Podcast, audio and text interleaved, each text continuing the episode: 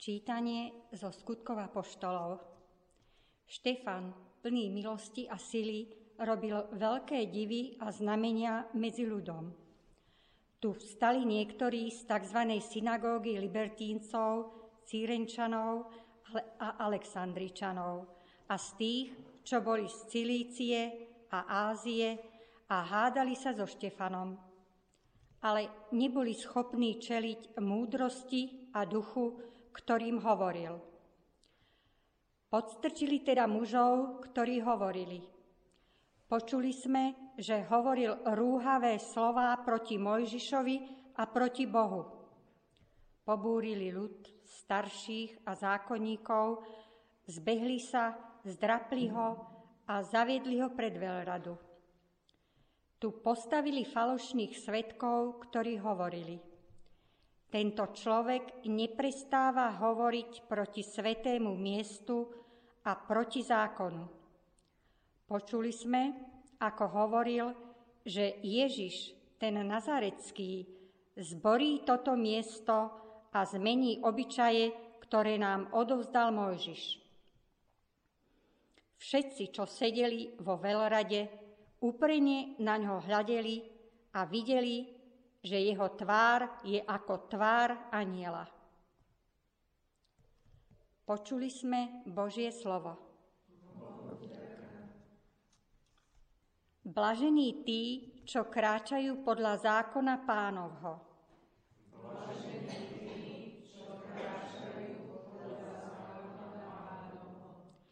Hoci mocnári zasadajú, a radia sa proti mne, Tvoj sluha rozíma o tvojich predpisoch. Veď tvoje ustanovenia sú mi rozkošou a tvoje príkazy sú mojimi radcami. Blažení tí, čo kráčajú podľa zákona pánovho. Tebe som vyjavil svoje cesty a ty si ma vypočul. Pouč ma o svojich prikázaniach. Daj, aby som pochopil cestu Tvojich príkazov a budem rozímať o Tvojich obdivuhodných skutkoch. Blažení tí, čo kráčajú podľa zákona pánovho. Odvráť ma od cesty lži a milostivo mi daj svoj zákon. Cestu pravdy som si vyvolil, Tvoje slová mám stále pred sebou. Blažení tí, čo kráčajú podľa zákona pánovho.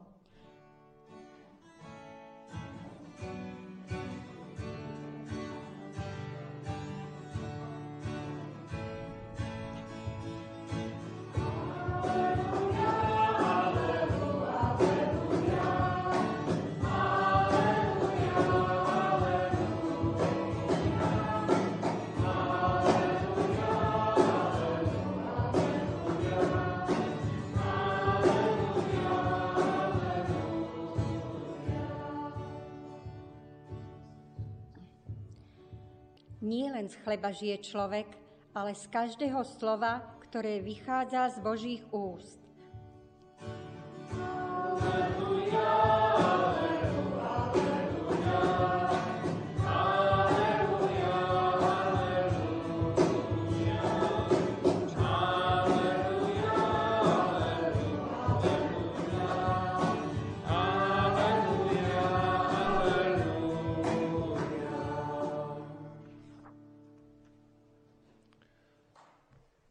S vami. Čítanie zo svätého Evanielia podľa Jána.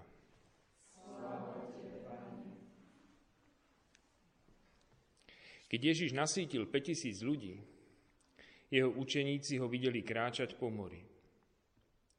Na druhý deň si však zástup, čo zostal na druhom brehu mora, všimol, že tam bola iba jedna loďka a že Ježiš nenastúpil na loď so svojimi učeníkmi, ale že sa učeníci odplavili sami. A z Tiberiady prišli iné lode k miestu, kde jedli chlieb, keď pán vzdával vďaky. No zástup zbadal, že tam nie je ani Ježiš, ani jeho učeníci. Preto aj oni nastúpili na loďky, prišli do Kafarnauma a hľadali Ježiša. Keď ho na druhom brehu mora našli, povedali mu, a rabi, kedy si sem prišiel? Ježiš im odpovedal, veru, veru, hovorím vám, nehľadáte ma preto, že ste videli znamenia, ale preto, že ste jedli s chlebou a nasítili ste sa. Nezháňajte sa za pominuteľným pokrmom, ale za pokrmom, ktorý ostáva pre väčší život. A ten vám dá syn človeka. Lebo jeho označil Otec, Boh, svojou pečaťou. Povedali mu, čo máme robiť, aby sme konali Božie skutky. Ježiš im odpovedal, Boží skutok je veriť v toho, ktorého On poslal. Počuli sme slovo pánovo.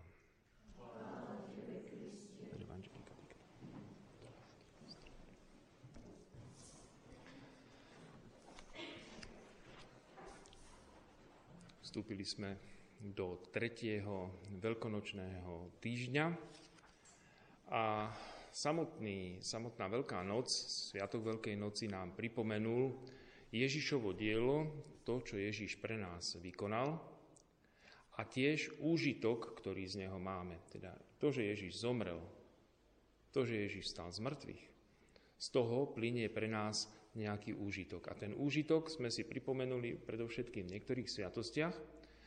Na samotnú veľkonočnú nedelu, alebo dokonca už aj v sobotu večer, sme si pripomenuli sviatosť krstu, dokonca sme si obnovili aj krstné sluby. Teda pripomenuli sme si, že vďaka Ježišovej smrti a zmrtvých staniu nám sa dostáva milosť nového života. O týždeň na to sme si pripomenuli pripomenuli ďalší spôsob, ako sa k nám dostáva Božia milosť, skrze sviato zmierenia.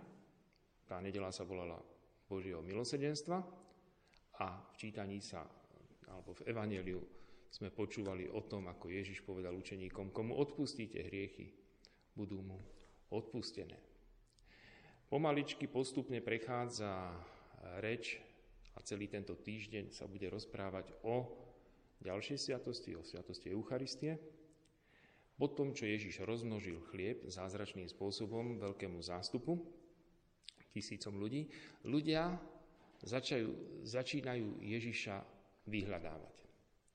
A Ježiš využíva tú príležitosť, keď ho hľadajú kvôli chlebu, kvôli tomu, že sa nasítili, aby im vysvetlil ďalší spôsob, ako bude prúdiť Božia milosť od Neho k ľuďom.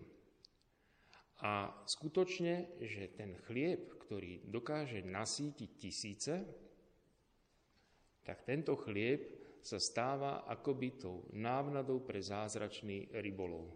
Včera sme počuli, ako Peter už druhýkrát vo svojom živote zažíva zázračný rybolov.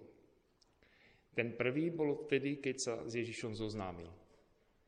Teda prvýkrát videl Ježiša, videl, že Ježiš vyučuje na brehu, keďže tam sa ľudia na neho tlačili, tak poprosil tých rybárov, čo boli na loďke, či by ho, či by ich nevzali, či by ho nevzali na loďku, aby mohol pohodlnejšie od kúsok predsa len od brehu, kde sa už ľudia tlačiť nebudú, aby mohol v pokoji hlásať Božie slovo. A toto odmenil Petrovi, ktorý zatiaľ počul iba Ježišovu prvú kázeň, teda z tej loďky, odmenil ho tým, že povedal, hodte siete. A Peter, keď videl, že siede plná rýb, že nie iba ich loďka, ale ešte zavolali inú loďku, naplnili dve loďky, ktoré sa až potápali pod množstvom rýb, tak vtedy padol pred Ježišom a povedal, pane, odíď odo mňa, ja som človek hriešný. Akoby zrazu ho prenikla hrôza nad tým, kto to vlastne ten Ježiš je? Ako je možné, že tie ryby sa zrazu ocitli v ich sieti, keď za celú noc nechytili ani jednu? A vo včerajšom evaneliu sme počúvali, že Ježiš už je po zmrtvých staní a už tretíkrát sa zjavuje svojim učeníkom a zjavuje sa im na brehu.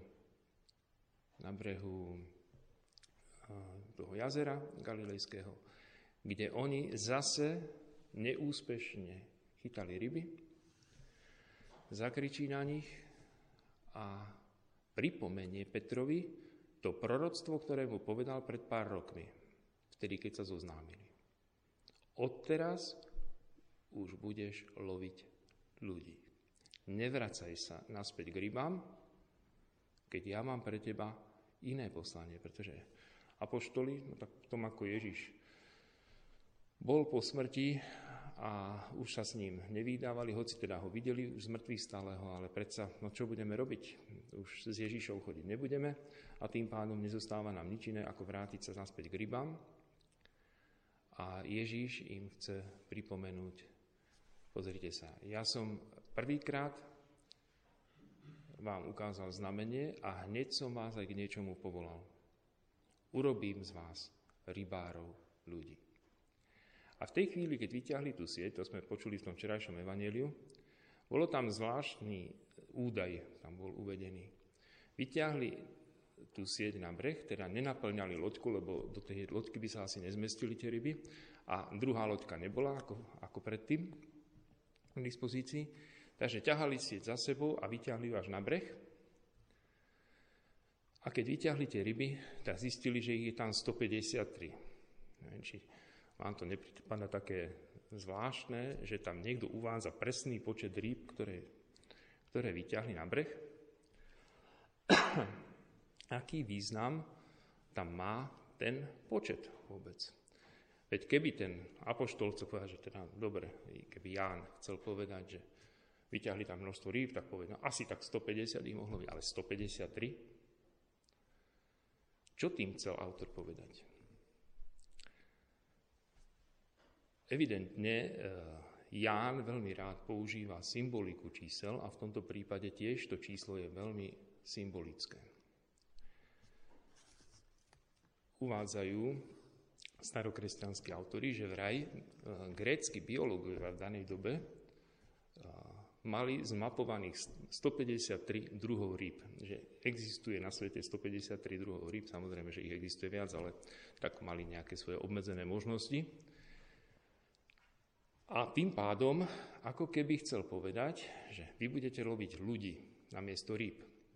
Rýb je 153. Na svete je 153 druhov rýb. To znamená, že do církvy, do tej siete církvy, budú patriť ľudia všetkých národov, všetkých rás, všetkých kultúr. Teda tá církev sa bude nazývať katolícka, pretože katolicita církvy všeobecnosť církvy práve spočíva tým, že zahrňa všetky národy, všetky kultúry a všetkých ľudí. Ale ešte, e, kto je dobrý v matematike, tak by dokázal zistiť, že 153 by sa dalo ukladať do trojuholníka, že dáme jednu rybu, pod to dve ryby, pod to tri ryby, pod to štyri ryby, až dojdeme do 17.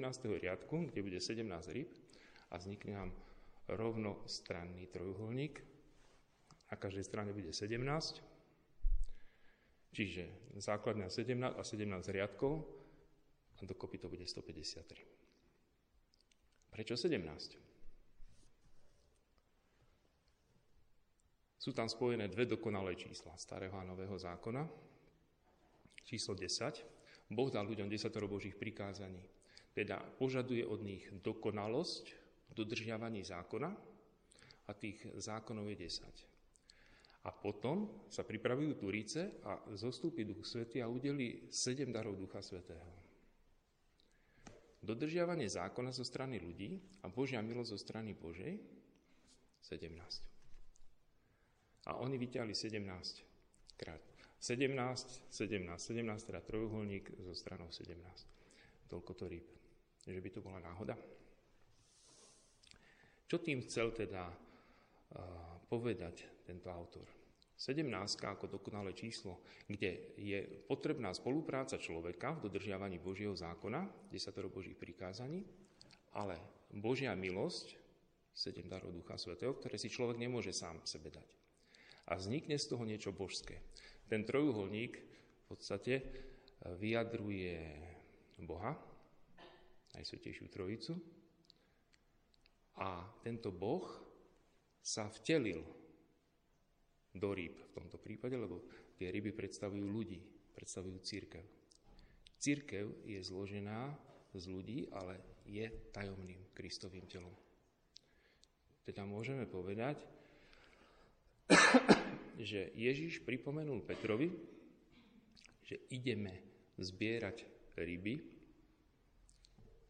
do tajomného tela Kristovho, ktoré sa nazýva církev. A budú tam patriť všetky druhy.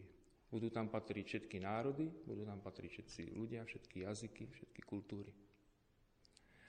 Tak môžeme povedať, že Ježiš zbiera, už začal on s týmto zberom ľudí, ktorých zachytáva do svojej siete a ešte akú používa návnadu. Lebo aj na ryby treba použiť nejakú návnadu. Ježiš používa návnadu chlieb, ktorým nasíti zástupy. Tak toto počúvame. Nehľadáte ma, pretože ste videli znamenia, ale pretože ste jedli s chlebou a nasítili ste sa. Nezáhnajte sa za pominuteľným pokrmom, ale za pokrmom, ktorý ostáva pre väčší život. Ten chlieb nazývame Eucharistia. Ten, na ktorý Ježiš chce získať svoju církev. Lebo církev žije z Eucharistie. Bez Eucharistie by církev nemala z čoho žiť, by bola podvýživená.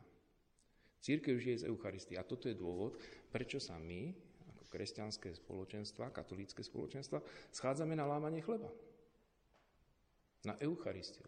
Pretože Eucharistia je tá návnada, na ktorú Ježiš získava tieto ryby a zhromažďuje vo svojom kráľovstve. A keď ich bude 153, tak potom už môžeme ísť do neba. Teda, keď bude plnosť. Keď bude spolupráca v dodržiavaní zákona, desatoro Božích prikázaní a Božej milosti, ktorá prichádza skrze dary Ducha Svetého. Môžeme teda povedať, že Peter, ktorému bolo odovzdané toto stádo, Peter, ktorý dostáva úlohu pas moje baránky, pas moje ovce. Staraj sa. Staraj sa o církev, ktorú ti zverím. Tak tento Peter vlastne dostáva aj nástroj, veľmi dôležitý a účinný, nástroj Eucharistie, aby živil tento Boží ľud. Čo máme robiť, aby sme konali Božie skutky? Tak to znie otázka vlastne tých ľudí, ktorí vyhľadali Ježiša kvôli tomu chlebu, a Ježiš im povedal, Boží skutok je veriť v toho, ktorého On poslal. Prichádzame, pretože sme uverili v toho, ktorého On poslal, ktorého Boh poslal, uverili sme v Ježiša, uverili sme, že chlieb, ktorý nám podáva, je jeho telom a že kto bude jesť z tohto chleba, bude žiť na veky.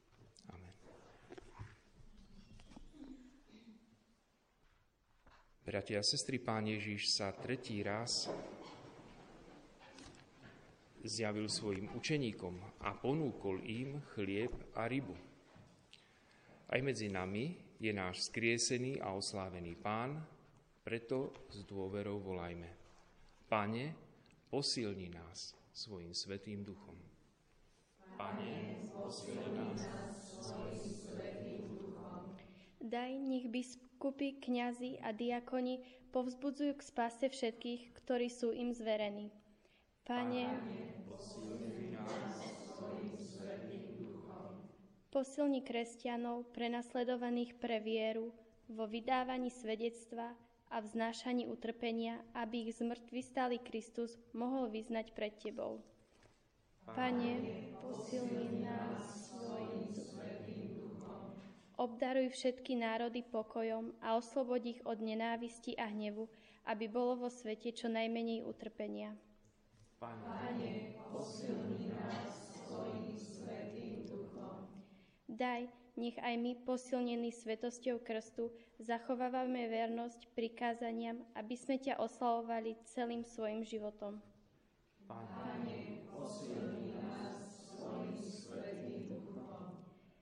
priveď našich zosnulých do nebeského kráľovstva, aby sa naveky tešili s Božím baránkom. Pane, posilni nás svojim svetým duchom. Ježišu, prosíme ťa o požehnanie a vedenie Duchom Svetým pre všetky spoločenstva v Trnave a okolí, aby sme sa schádzali pri Tvojom oltári. Pane, posilni nás svojim svetým duchom. Prosíme ťa o požehnanie a rozvoj pastoračnej činnosti Otca Mireka, aby prinášala bohaté duchovné ovocie. Pane, posilni nás svojim duchom. Pane, Ty otváraš svoju žehnajúcu ruku všetkým, ktorí ťa prosia o milosť. Vypočuj naše prozby a pomôž nám, aby sme si zachovali vieru až do smrti. Skrze Krista, nášho pána.